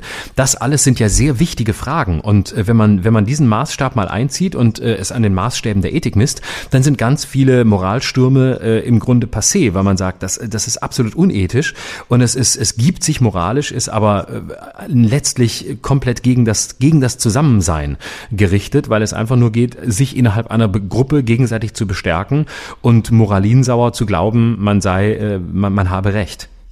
Sind wir dann den falschen Leuten ausgeliefert? Also ist das, was unsere Meinung heute bildet, nicht nur unsere, sondern die der Allgemeinheit, dann nicht viel zu beeinflussbar, wenn es keinen Maßstab mehr gibt? Ja, wir scheitern, glaube ich, immer noch an der Herausforderung, dass uns ähm, die frühere Pseudomoral, die ja doch wichtig war, äh, der Religion weggebrochen ist. Und mhm. äh, mir fällt immer wieder auf, dass viele der aktuellen Debatten ähm, ganz stark religiöse Züge haben. Und zwar mhm. ganz stark religiöse Züge im Sinne dessen, dass man an etwas glaubt, dass man äh, glaubt, Recht zu haben, dass man glaubt, ähm, Dinge äh, sagen zu dürfen, äh, Dinge äußern zu müssen, dass man glaubt, innerhalb einer bestimmten Kohort, Kohorte recht zu haben. Und äh, ich habe ähm, ja, das, das ist, glaube ich, die, das, das Problem. Also dieses, dieses, dieser, dieser offene Horizont, dieses, dieses Wegbrechen eines übergeordneten Wertesystems, ob das dann richtig war oder nicht, ist eine ganz andere Frage. Aber das ist immer noch etwas, was uns selbst beschäftigt und äh, was uns sehr beschäftigt und was uns äh, irgendwie fühlen lässt wie Menschen, die mit einem kleinen Boot im offenen Meer sind. Und äh, vorher waren wir in irgendwie einem, einem geschützten Hafen und haben aber immer gesagt, die Grenzen des Hafens sind zu eng und da sind die Hafenmauern und da wollen wir raus raus. Und das müssen wir jetzt immer alles irgendwie hinter uns lassen. Und äh, wenn wir die Hafenmauern einge, eingerissen haben, dann nennen wir das, ähm, dann nennen wir das zwar Aufklärung und das ist auch schön, weil danach kommt das riesige Meer und da können wir rausfahren und da scheint Endlosigkeit. Aber in dieser Endlosigkeit überleben zu können und äh, mit den äh, mit den Wellen klarzukommen, die jetzt eben ungebrochen in den Hafen äh, äh, laufen, äh, das ist eben eine Herausforderung. Und das scheint mir das, das scheint mir das Problem zu sein, weswegen wir, ähm, wes, weswegen die Moral im Grunde an die Stelle von Religion gesetzt wird. Und zwar interessanterweise bei denen, die sie vertreten, mit einer ähnlichen Chutzpe und auch mit einer ähnlichen Gnadenlosigkeit, wie es früher die Religionen getan haben, sogar mit einer noch größeren. Also äh, man erlebt das ja immer wieder, dass, dass selbst ähm, äh, eine, eine Entschuldigung nicht ausreicht, ähm, beispielsweise in diesen ganzen Debatten um Kim Kardashian, Katy Perry, irgendwelche Zöpfe, die sie sich gemacht haben äh, und, und dann kam eine Entschuldigung und äh, jeweils hat man sich schon gefragt, wow, da, da ist schon einer, der sich wirklich an den Boden wirft und in den Staub wirft und dagegen kommt kommt dann, ja, das war aber keine Entschuldigung. Also es ist eine Gnadenlosigkeit, die es noch nicht mal in der Kirche gab oder in der Religion gab. Da konnte man wenigstens Buße tun und ähm, dann war die Sache irgendwie auch wieder erledigt und es gab einen Moment von Vergebung. Und in den Moralstürmen der jetzigen Zeit ist mein Eindruck, dass nicht einmal mehr die Vergebung eine Rolle spielt, sondern es gibt nur noch ähm, äh, die Schandstrafe. Und da sind ja. wir dann wieder ganz nah am der Scham, nämlich die Schandstrafe, die sich über das Recht stellt und auf der anderen Seite ähm, dann dafür sorgt, dass es ein eine massive Beschämung gibt. Und wenn wir auf der einen Seite in einer schamlosen Gesellschaft leben, leben wir auf der anderen Seite verbunden mit der Moral in einem Zeitalter, in dem Beschämung wieder das Größte ist. Also den Pranger quasi aufzustellen, Mittelalter gleich, und ähm, den Shitstorm äh, zu starten. Und im Mittelalter war ja ein Shitstorm einfach nur richtige Scheiße, die man auf Leute geworfen hat, nämlich Fäkalien. Und das scheint mir sehr aktuell zu sein. Also Schamlosigkeit in der Beschämung anderer. Hm, hm. Ja, großartig. Ähm, ich sehe das sehr, sehr ähnlich und würde gern noch ein, zwei Aspekte dazugeben. Ich glaube, dass wir immer noch unterschätzen, welche Wirkung das Internet auf unsere Gesellschaft hat. Ähm, es hat zum einen eine Resozialisierung bewirkt. Das heißt, wir sind wieder in Kreise geraten, in denen wir uns anders austauschen können, als wir das vor 100, vor 200, vor 300 Jahren getan haben. Und zugleich sind neue Instanzen dabei entstanden. Also äh, äh, Menschen oder Organisationen oder wer auch immer und was auch immer, was uns eine, eine unsichtbare Richtlinie für unser Verhalten gibt und manchmal auch keine. Das ist, äh, das ist das Tückische am Internet eben, dass es diese unsichtbare Unendlichkeit verkörpert. Ähm, im Mittelalter war das anders. Im Mittelalter gab es diese Instanz in Form der Kirche und die Kirche hat sich das Recht genommen. Sie hat aber auch Recht gesprochen ähm, über über Dinge, die in ihrem Konstrukt von richtig und falsch vorgegeben waren.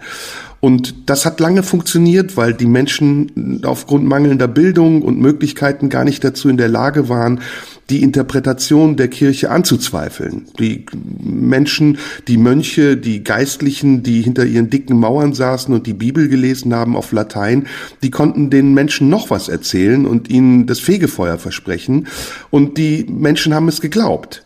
Und mit der Aufklärung, mit der Übersetzung der Bibel äh, hat sich das geändert. Die Menschen waren plötzlich dazu in der Lage, selbst zu interpretieren und selbst verantwortlich auch zu sein und mit der gewonnenen Freiheit zunächst erstmal umgehen zu müssen. Und das hat sich in den Jahren immer wieder verändert. Das hat sich im, im, Zeitalter des Absolutismus verlagert auf die Herrscher, die bestimmt haben, die, die zugleich auch juristische Instanzen waren. Und das hat sich dann irgendwann in, im Zeitalter der Industrialisierung mit Marx und Engels und auch der Demokratisierung unserer Gesellschaften hin zu einer, ja, wir haben es ja neulich sehr extrem zugespitzt zu einer Diktatur des Individuums gewandelt. Also das Individuum, das plötzlich die Macht hat, sowohl anzuklagen als auch Recht zu sprechen. Und in der Phase, in der wir jetzt sind, habe ich das Gefühl, eskaliert das. Und zwar tatsächlich durch den Mechanismus, den ich eben beschrieben habe. Man braucht sozusagen eine, eine moralische äh, Maßgabe, ein, ein, eine Richtlinie, in deren Sinne man zu agieren scheint, um dann freizudrehen und das zu tun, was man zunächst einmal als Effekt erzielen will. Und die Grundlage, eigentlich Gerechtigkeit zu ergründen und herauszufinden oder zu recherchieren oder überhaupt erstmal wie ein, ein Detektiv die Indizien zu sammeln, bevor man ein Urteil fällt, die ist nicht mehr da. Ich würde gerne noch einen ganz anderen Aspekt des Themas Scham einbringen zum Schluss, weil ich das auch wichtig finde. Und zwar ähm, ein bisschen unabhängig von der jetzt geführten Debatte. Ähm, Scham ist ja auf der einen Seite besetzt mit ähm, Schamlosigkeit, mit dem Gefühl, sich zu schämen, mit dem Gefühl, beschämt zu werden. Aber ist Scham nicht auch die Vorstufe ähm, der Schuld, also der moralischen Schuld, sich schuldig zu fühlen oder schuldig gesprochen zu werden. Also wer sich sehr stark schämt oder sehr stark den Eindruck hat, sich schämen zu müssen für Gefühle, für Wahrnehmungen, ähm, der ist ja häufig auch sehr schnell an einem äh, Schuldspruch, der zur Selbst- oder zur Fremdverurteilung führt. Also ähm, ist nicht die, ist nicht auch Scham ähm, quasi eine Form der Vorsanktionierung, die am Ende in Form von Schuld, durch moralische Schuld ja auch wieder ja, äh, etwas Privatis Privatistisches hat. Ne? Also mhm. ähm, nicht, nicht umsonst heißt es bei Nietzsche, lieber sehe ich den Schamlosen als die verdrehten Augen ihrer Scham und Andacht. Das war natürlich aufs Christentum und auf die Kirche gemünzt, aber ähm, Scham und Schuld stehen ja auch in einem Verhältnis. Und das heißt nicht, dass die Scham nur unproduktiv ist, aber es ist, glaube ich, ein, ein, ein Verhältnis, das wir zu selten beleuchten. Ja, das sehe ich genauso. Das sehe ich genauso. Insofern, ähm, wir werden da jetzt auf keinen äh, grünen Zweig kommen. Aber, wir werden zu ähm, keinem Ergebnis kommen. Nein, Verdammt leider, leider. Aber es ist gut, äh, um das mit Lanz zu sagen, dass wir darüber gesprochen haben. ähm, hast du denn noch ein Thema gehabt? Ja, äh, ich hatte noch ein Thema ähm, und zwar wollte ich gerne ähm, mit dir über ähm, Himmel und Hölle reden. Ähm, oh. Und über oh, ja, und das ist ein großes Thema.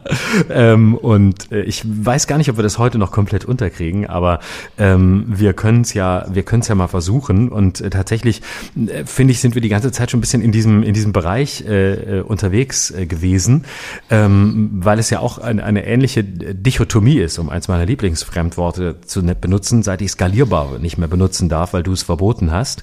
Hm. Aber es ist ja ähm, liegen Himmel und Hölle äh, nicht näher beieinander, äh, äh, als wir glauben. Also äh, ein bisschen war mein Ansatzpunkt auch beim, beim Gedanken darüber, die Glorifizierung von Sebastian Kurz und sein jetziger Absturz, ob es denn wirklich ein Absturz ist oder nicht, wissen wir ja nicht, weil er ja wie gesagt Parteivorsitzender bleibt und wieder Fraktionsvorsitzender werden könnte und ein Comeback wahrscheinlich scheint oder mindestens nicht unmöglich ist. Aber ähm, meine Frage an dich war, ähm, was hilft es äh, uns? Was ist ähm, die Chance, die wir haben? Ähm, auch wenn es keine gute Chance sein muss. Es gibt ja auch schlechte Chancen. Aber worin besteht der Vorteil für uns, die Welt heute in Himmel und Hölle aufzuteilen? naja. Eine, kontra, eine kontraintuitive Frage. Eine provokative, hm. kontraintuitive Frage. Also ich glaube, in einer immer komplexeren Welt braucht man immer einfachere Koordinaten, um sich zu orientieren. Und äh, Koordinaten wie Himmel und Hölle, aber auch wie richtig und falsch, wie böse und gut, das sind ja Punkte, die man setzt, um sich innerhalb dieses Bereichs, den man da geschaffen hat, bewegen zu können, ohne dass man befürchten muss. Ähm, Himmel und Hölle sind ja nichts anderes als eine Verheißung und zugleich auch eine Drohung. Und in diesem Wechselspiel, in diesem Ungleichgewicht, in dem wir uns mit dem Tag unserer Geburt bewegen, ist es wichtig, dass wir uns diese Koordinatensysteme schaffen, weil wir sonst äh, immer wieder an, an das Limit geraten und den Folgen unseres eigenen Handelns ausgesetzt bleiben. Und das kann manchmal sehr grausam sein, weil wir Menschen ja nicht immer nur kognitiv und, und rational und vernünftig handeln, sondern weil wir auch sehr oft in unserem Handeln bestimmt sind durch Triebe, durch unmittelbare Gefühle oder wir reagieren auf Dinge, ohne zu wissen, ob unsere Reaktion angemessen ist. Das, glaube ich, ist mal so prinzipiell erstmal die, die erste Antwort, die ich darauf habe. Hm. Ähm, Im Grunde ist es ja vielleicht auch ein bisschen so, dass Himmel und Hölle im Grunde, äh, im Grunde austauschbar sind, weil wer das Falsche tut oder in dieser Welt, in dieser Gedankenwelt das Böse tut, der kommt ja im Zweifel in die Hölle. Ähm, zugleich aber ähm, feiern wir ja doch auch äh, den Teufel, der auf der anderen Seite manchmal der Einzige ist, der die Wahrheit sagt und der eigentlich ja ein Anwalt der Hölle ist, aber manchmal auch uns auf Gleise führt, die uns uns aus der Hölle rausbringen können, nämlich wenn wir dem Teufel ähm, genauer zuhören. Insofern ähm, ist der Teufel einer, der uns vielleicht eher auf den, auf den rechten Weg bringen kann. Nicht umsonst spricht man ja auch vom Advokaten des Teufels und ähm, der eigentlich, der weiß, da ist auf der dunklen Seite, also auf der Seite des Höllischen, die wir von uns weisen, ähm, vielleicht mehr Wahrheit über uns als äh, auf der, wo wir immer nur Richtung äh, Himmel gucken und ähm, dann äh, immer hoffen, dass die Sonne aufgeht. Ich bin gar nicht so. Äh, also der Teufel macht mir nicht so eine Angst, ehrlich gesagt. Deswegen. Mir auch nicht. Ich, deswegen ich war immer auf der Seite des Teufels. Aber ja, das liegt, glaube ich, an unserem Beruf. Ja, ohne Teufel funktioniert auch Gott nicht. Das ist ja das Entscheidende daran, dass sich diese mhm. beiden Figuren bedingen. Ähm, ich glaube, da müssten wir jetzt genauer einteilen, in welcher Perspektive wir darauf blicken. Also blicken mhm. wir auf eine Kirchenperspektive, aus einer Kirchenperspektive auf diese beiden Energien, dann äh, sind sie sicher zugeordnet. Dann ist der Teufel die Verkörperung des Bösen und Gott die Verkörperung des Guten. Und was ist gut und was ist schlecht? Gut ist das, ähm, was unser Verhalten vernünftig sein lässt. Schlecht ist das, was unser Verhalten ungerecht und grausam werden lässt. Ähm, aber da gibt es natürlich viele Varianten. Das Schlechte muss manchmal auch existieren, damit das Gute daraus entstehen kann. So wie das Gute manchmal auch sehr schlechte Auswirkungen haben kann. Also das kann man ganz simpel übersetzen.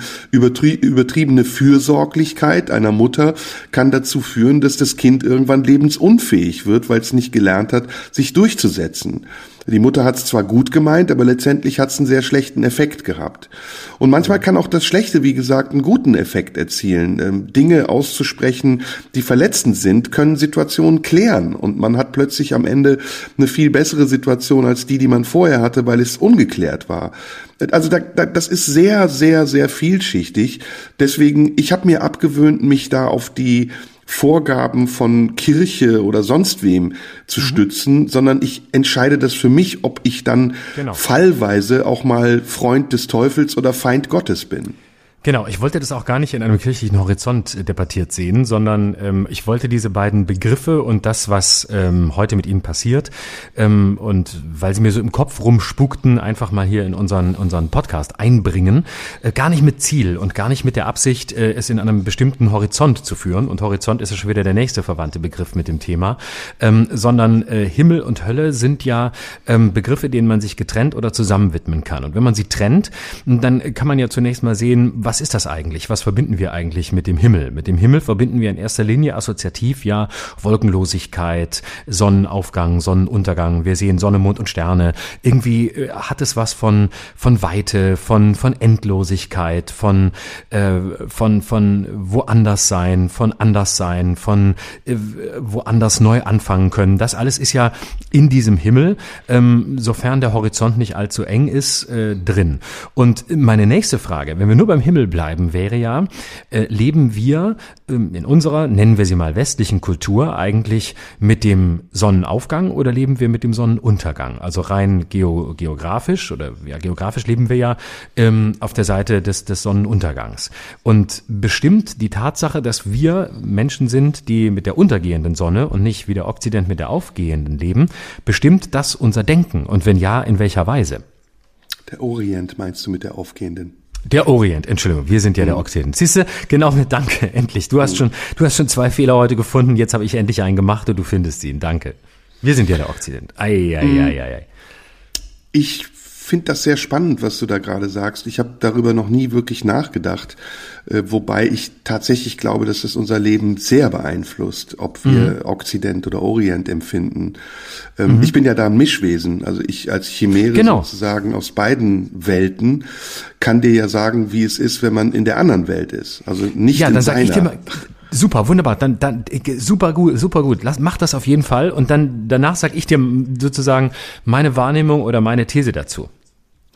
Ja, also ich, ich, ich, das ist ganz komisch und ich bin eigentlich der Meinung, dass es keine ethnologische Zugehörigkeit gibt, jedenfalls keine territoriale ethnologische Zugehörigkeit. Aber trotzdem mhm ist es so, dass ich, wenn ich in meine Heimat, in die Türkei fahre oder in südlichen Ländern bin, eine ganz andere Aufgehobenheit und Lebensenergie spüre und das Gefühl habe, hier gehöre ich hin. Ganz seltsam. Und es hat tatsächlich auch was mit dem Licht zu tun. Also es hat was damit zu tun, dass da die Sonne aufgeht und der Tag sehr lang ist und sehr warm.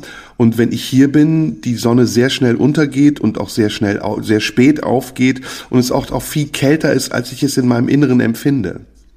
Mhm. Das ist, das ist ein interessanter Satz. Das heißt, würdest du in dir selbst eine, eine äh, Wärme empfinden, die äh, hier schwer anschlussfähig ist? Und wie würdest du die beschreiben?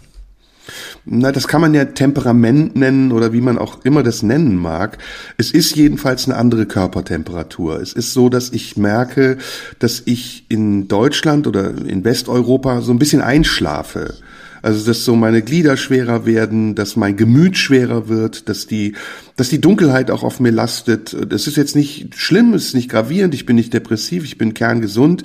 Aber wenn ich dann in anderen Ländern bin, wenn ich in Griechenland, in der Türkei oder irgendwo sonst bin, wo klimatische, aber auch atmosphärische Bedingungen mehr meinem Inneren entsprechen, fühle ich mich irgendwie freier und unbelasteter und, wie ich eben gesagt habe, aufgehobener, heimatlicher.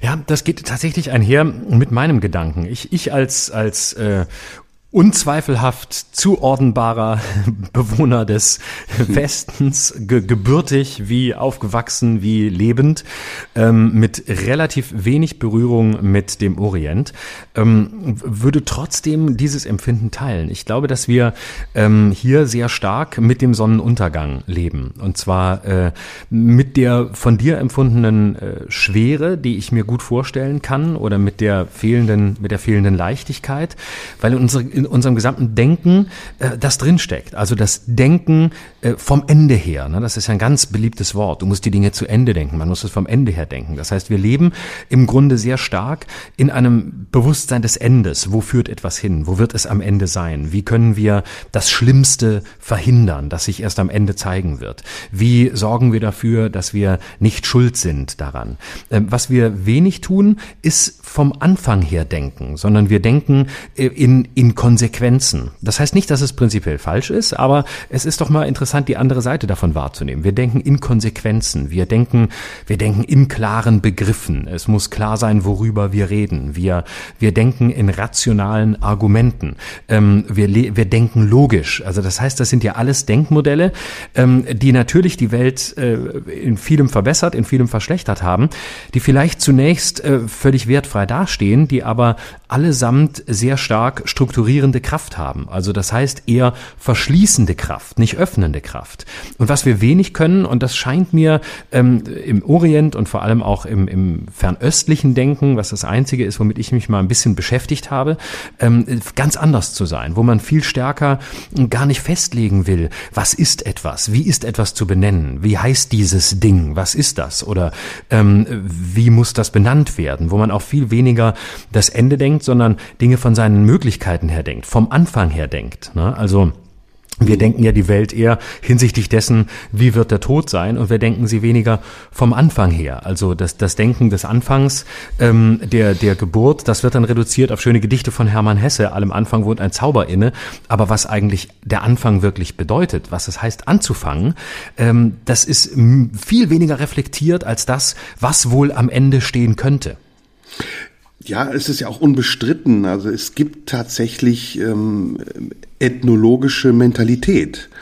Und ähm, die hat Ursachen. Also sicher hat es klimatische Ursachen, dass Menschen, die in Regionen leben, in denen es kälter ist oder in denen es dunkler ist, ähm, anders empfinden und dieses Empfinden auch anders zum Ausdruck bringen als Menschen, die in, in warmen Regionen leben, wo die Sonne viel länger scheint. Genauso ähm, hat das ähm, kulturelle Hintergründe, also die Sprache, die wir sprechen oder die Erfahrungen, die wir in unserem Kulturkreis machen. Das alles sind ja Einflüsse, die am Ende vielleicht auch mit einer Veranlagung dazu führen, dass wir in unterschiedlichen Regionen der Welt auch unterschiedliche Emotionen haben und diese Emotionen sich dann in Kunstwerken oder in, in sonstigen Dingen ausdrücken.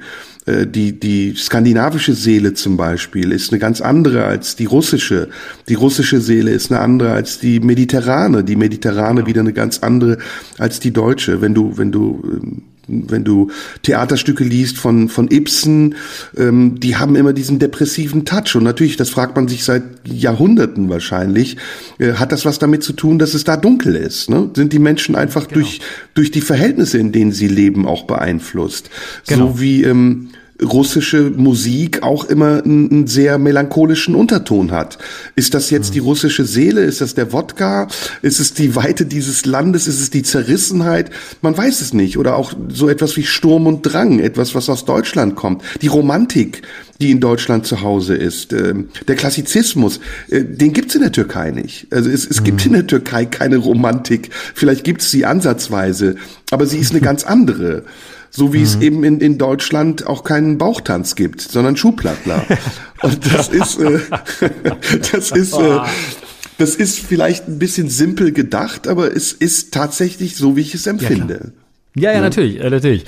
Und deswegen würde ich immer sagen, auch wenn ich, äh, auch wenn ich ein Abendlandbewohner äh, bin, darin zeigt sich das ja schon, ähm, bin ich trotzdem im Zweifel immer für Bauchtanz und gegen Schuhplattler. Und das äh, es ist weniger sexistisch gemeint, als es klingt. Und zwar nicht, weil ich äh, immer nackte Bäuche sehen muss, sondern einfach nur, weil ähm, ich wirklich mit Schuhplattler und dieser ganzen volkstümlichen Kultur sowas von gar nichts anfangen kann. Damit kannst du mich echt jagen. Ja, ja, dann äh, haben wir doch eigentlich einen ganz guten Schlusspunkt erreicht, würde ich sagen. Genau. Oder? Was wollten wir noch? Wir wollten noch am Schluss. Ich habe vielleicht noch ein, zwei äh, Nachrichten von Hörern äh, ja. vorzulesen. Nicht viele, aber ein paar. Und du wolltest noch irgendwie Pimmel sagen. Ja, ich, ich wollte, ich, ich wollte auf jeden Fall erklären, ähm, woher diese Geschichte mit sekundären und primären Geschlechtsmerkmalen kommt. Oh ja, ähm, das interessiert ganz, mich. Ist sehr interessant. Ähm, also Desmond mhm. Morris beschreibt es so, ähm, erstmal sekundäre Geschlechtsmerkmale sind nicht die, die man unmittelbar zur Paarung braucht. Ne? Also ein, ein Pimmel, äh, den braucht man, um sich paaren zu können, also ist ein primäres Geschlechtsmerkmal. Aber ein Hahnenkamm zum Beispiel, den braucht man nicht, um sich zu paaren, den braucht man aber, um einen Paarungspartner zu gewinnen. Das ist dann sekundäres, sekundäres äh, Geschlechtsmerkmal. Bei Frauen sind das Brüste, bei Männern sind das die Haare auf der Brust.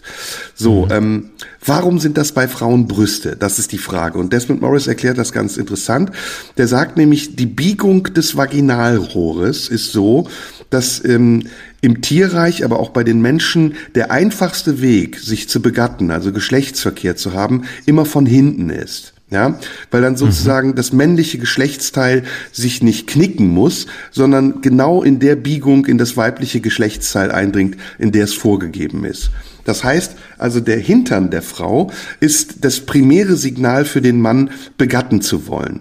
Und dieser Hintern der Frau signalisiert sich auch zum Beispiel in den Knien. In vielen Kulturen ist ja das Bedecken von Knien ganz wichtig.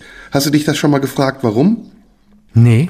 Hm, weil das eben den Arsch symbolisiert, so wie auch die Brüste der Frau für den Mann, also für den primitiven, äh, den primaten Mann bedeuten, da ist etwas, was ich von hinten begatten kann.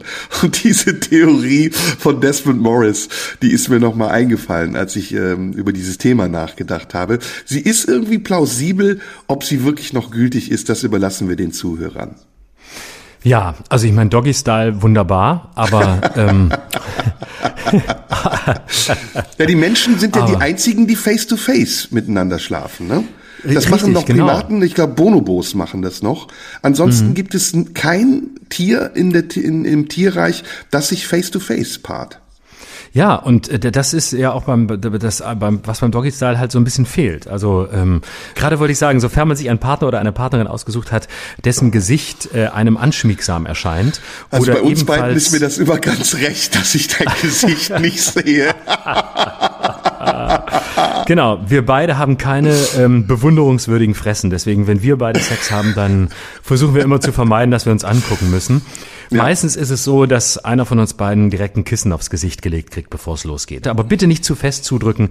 Es könnte negative Konsequenzen haben, die wir alle nicht wollen. So. So, jetzt die jetzt. Zuschauer, Zuhörer. Mir kann man ja schreiben an Instagram. Ich heiße Ed Schröder Live. Bitte schreibt mir Nachrichten, wenn ihr das Bedürfnis habt. Zwei möchte ich gerne vorlesen. Robert hat geschrieben, wäre cool, wenn ihr im Podcast mal wirklich mehr Meinung, vor allem eure Meinung preisgeben könntet. Dann kommt lange nichts. Auch Ach, wichtig zu wissen, auch wichtig zu wissen, ob die heutige Politik noch eine Daseinsberechtigung hat. Diese Idioten. Also er meint nicht uns, sondern die Politik. Also wir sollten meinungsstärker werden. Ich finde auch, wir sagen viel zu wenig unsere Meinung. Sehr Ja, viel ist ja viel zu wirklich. Referat wissenschaftlicher Thesen.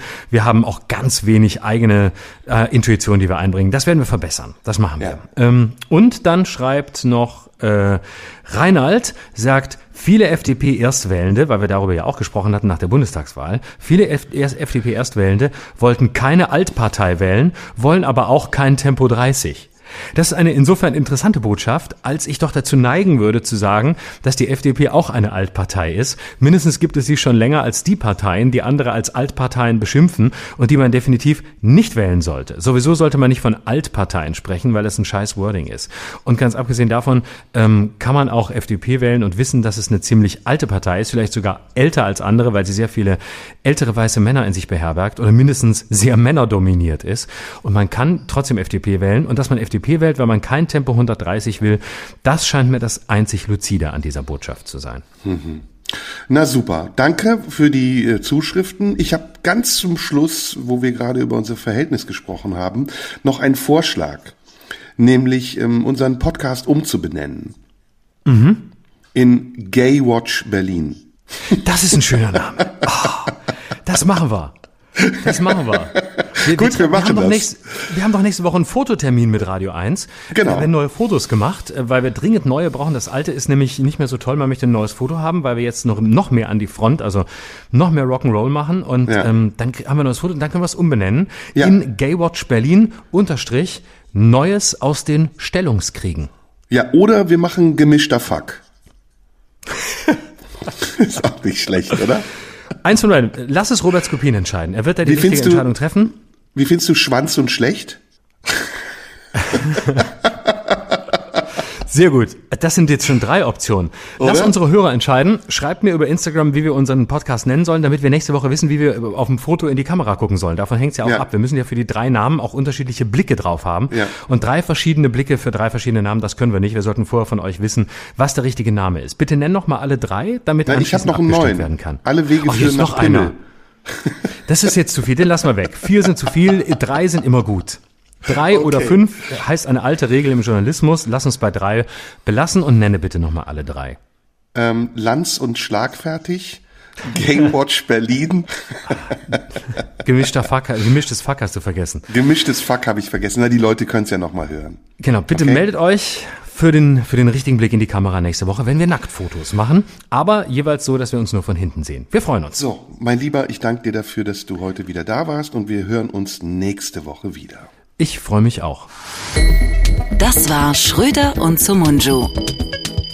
Der Radio 1 Podcast. Nachschub gibt's in einer Woche.